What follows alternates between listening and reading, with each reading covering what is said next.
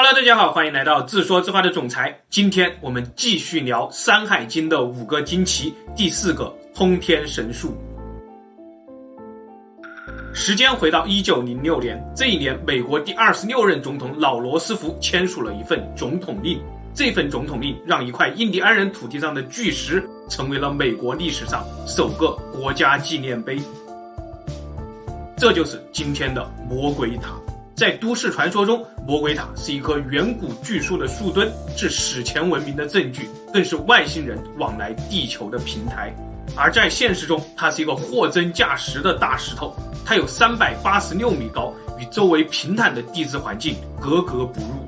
世界其他国家的纪念碑大多是纪念英雄、纪念人民、纪念先哲，而美国的首座国家纪念碑为什么会是一块货真价实的大石头呢？这里面一定有美国精英总统们的寓意。我们接着来看故事。老罗斯福总统在签署总统令的最后时刻，他特意修改了一个微小的细节，他去掉了一个撇号，让这座国家纪念碑的名字从“魔鬼的塔”变成了“魔鬼塔”。似乎老罗斯福总统这一系列的微操都在暗示着这座国家纪念碑背后有着重要的信息。那这些信息究竟是什么呢？我们从魔鬼塔东南方一百三十公里外的另一块巨石中找到了线索。这块巨石正是美国总统山。总统山上的信息，我们今天每一个人都能轻易地读懂。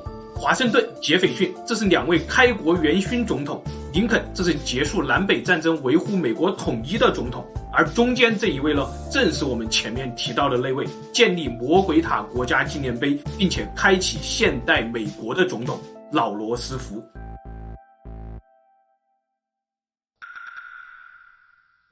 虽然现代人可以轻松地在指甲盖大小的芯片上保存一整座图书馆的信息。然而，如果真要让现代人为后世亿万年留下一些信息，恐怕除了这种足以改变地球地貌的巨石雕刻、巨石建筑以外，我们再也想不出更好的办法。也许，当亿万年以后，人类之后的地球文明或者外星文明再次看到这座与周围地质环境格格不入的山体时，他们可能就会意识到，这是一座远古的雕塑。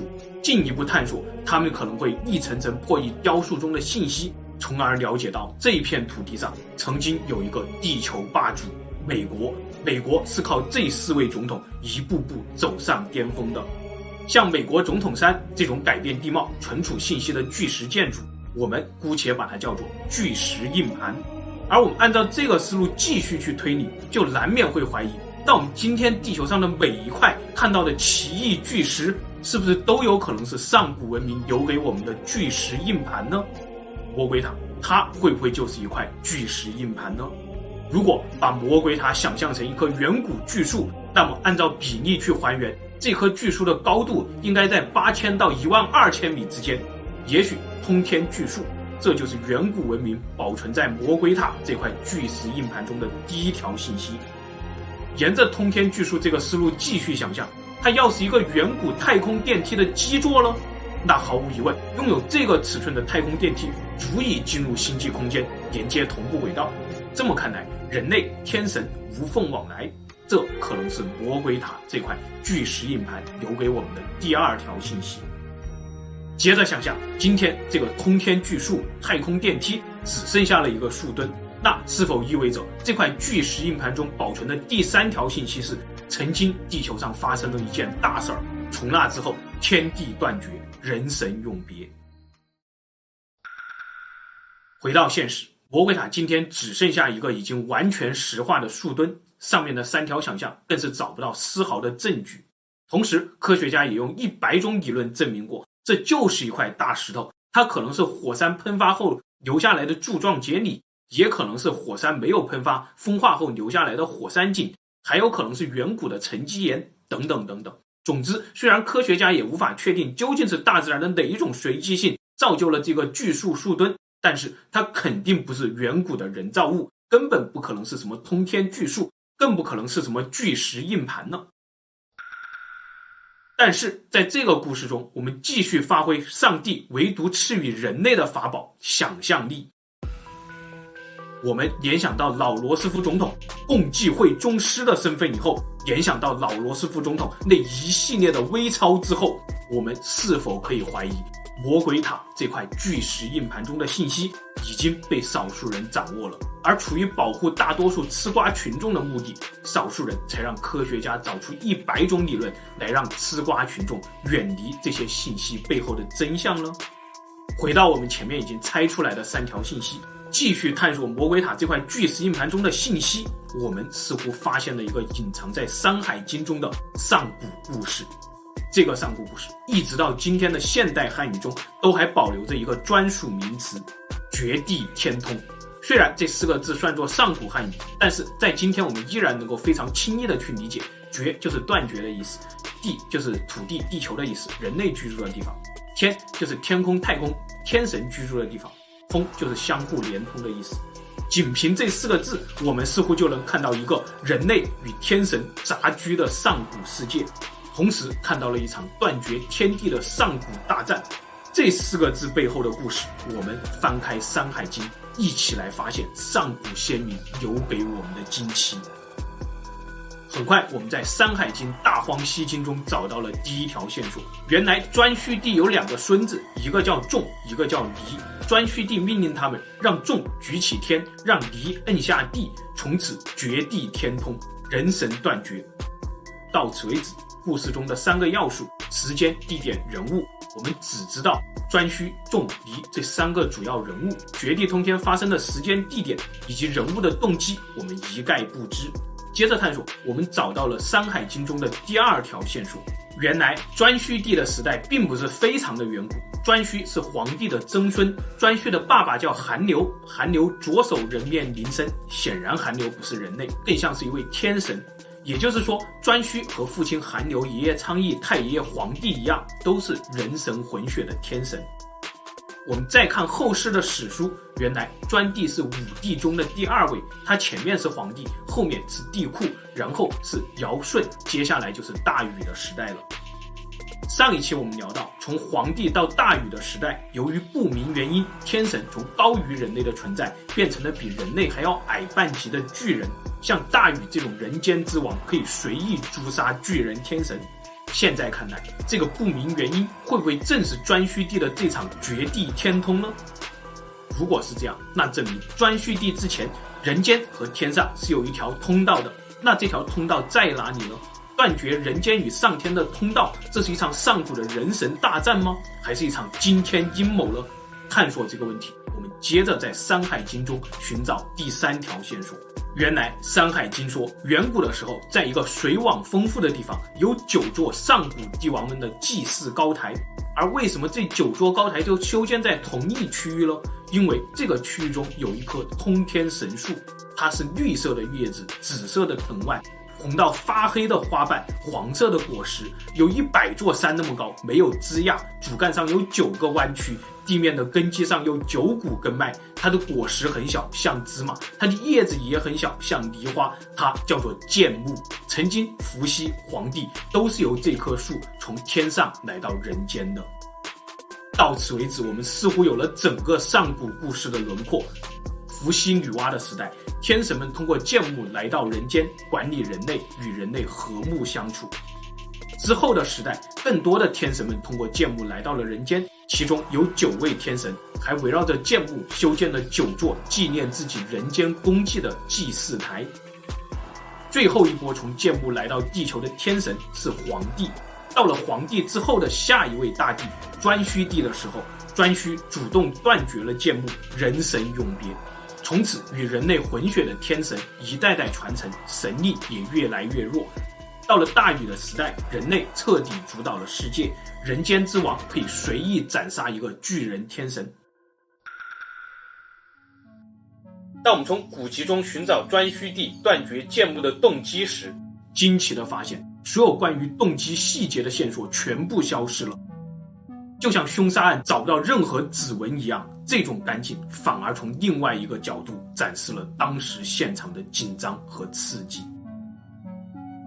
接着，我们在古籍中，在历史中徜徉了几千年以后，我们依旧找不到蛛丝马迹。正当我们要遗忘这一切时，突然一位当年案发现场当事人的后代站出来讲了一个故事。原来，距今大约两千五百年前，春秋时代的时候，楚国有一个大巫师，叫做关射父。他们这支巫族正是颛顼帝绝地天通的当事人之一。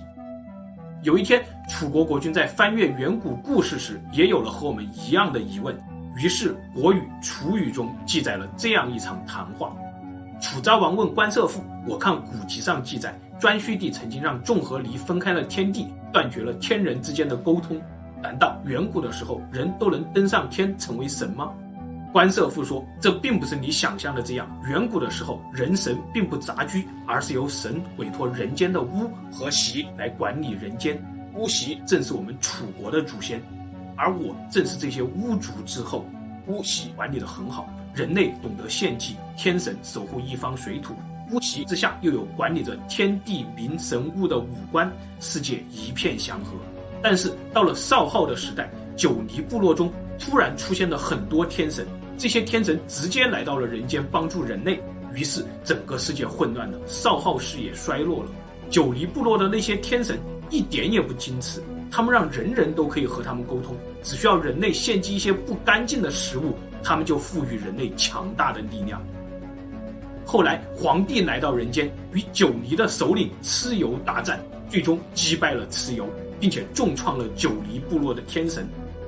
但是这场大战还远远没有结束，他的后续战役一直持续了四代人，直到黄帝的曾孙颛顼帝的时代，颛顼帝任用了众和黎分别管理天地，才最终压制了九黎天神。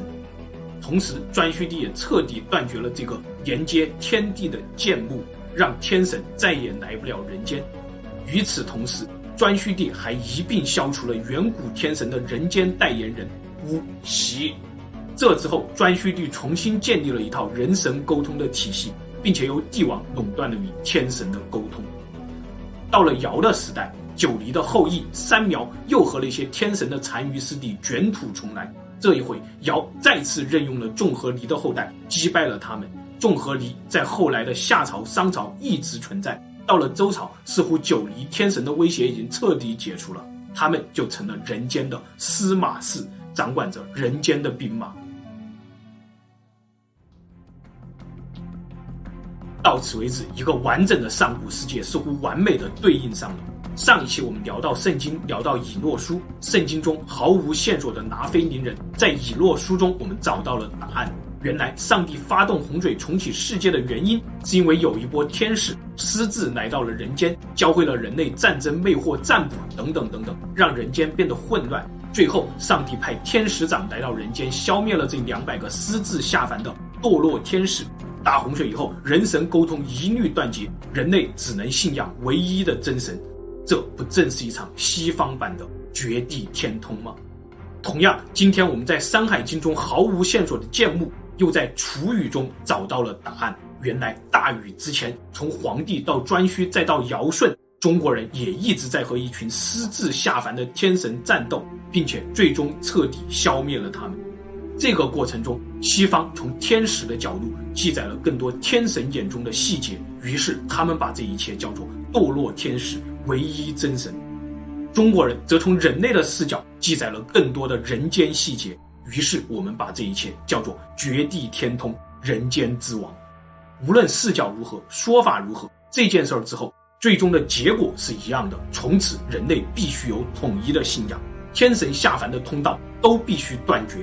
这还不够，一切与天神下凡有关的遗址遗迹也全部要被大洪水抹掉。于是，西方有了诺亚方舟的故事，我们有了大禹治水的故事。洪水之后，人类再在一个唯一真神、绝地天通的世界当中重新开始发展。最后，回到我们故事最开始的美国魔鬼塔，也许就像楚国的巫族还记得这一切上古故事一样，来到新大陆建立美国的共济会总统们也还记得这一切故事。当他们看到魔鬼塔这个没有被大洪水所抹掉的上古遗迹时，他们笑了。看来大洪水之前，人类的上一波文明确实有着这种连接天地的通道。看来这一切远古传说都不假，只不过上古绝地天通之时，在人迹罕至的美洲新大陆上，上帝只是断绝了这棵通天的巨树，而没有再用洪水抹掉这最后的遗迹。似乎上帝有意为这段上古故事留下了一个证明，留下了一块巨石硬盘。也许斯皮尔伯格也知道这一切，所以他在电影中通过一架外星飞船降落在魔鬼塔上的场景，让全世界人民知道了魔鬼塔，然后给你一个暗示，等你自己去重重迷雾中探索这一切故事。最后，夫人说：“你这个故事有点宏伟啊，我怕有人被你的故事带过去回不了现实了，你需要把大家带回来。”好，现在大家跟我一起回到现实，魔鬼塔真的仅仅是一块巨石而已。关于魔鬼塔，还有一个精彩的现实故事，我们下期接着分享。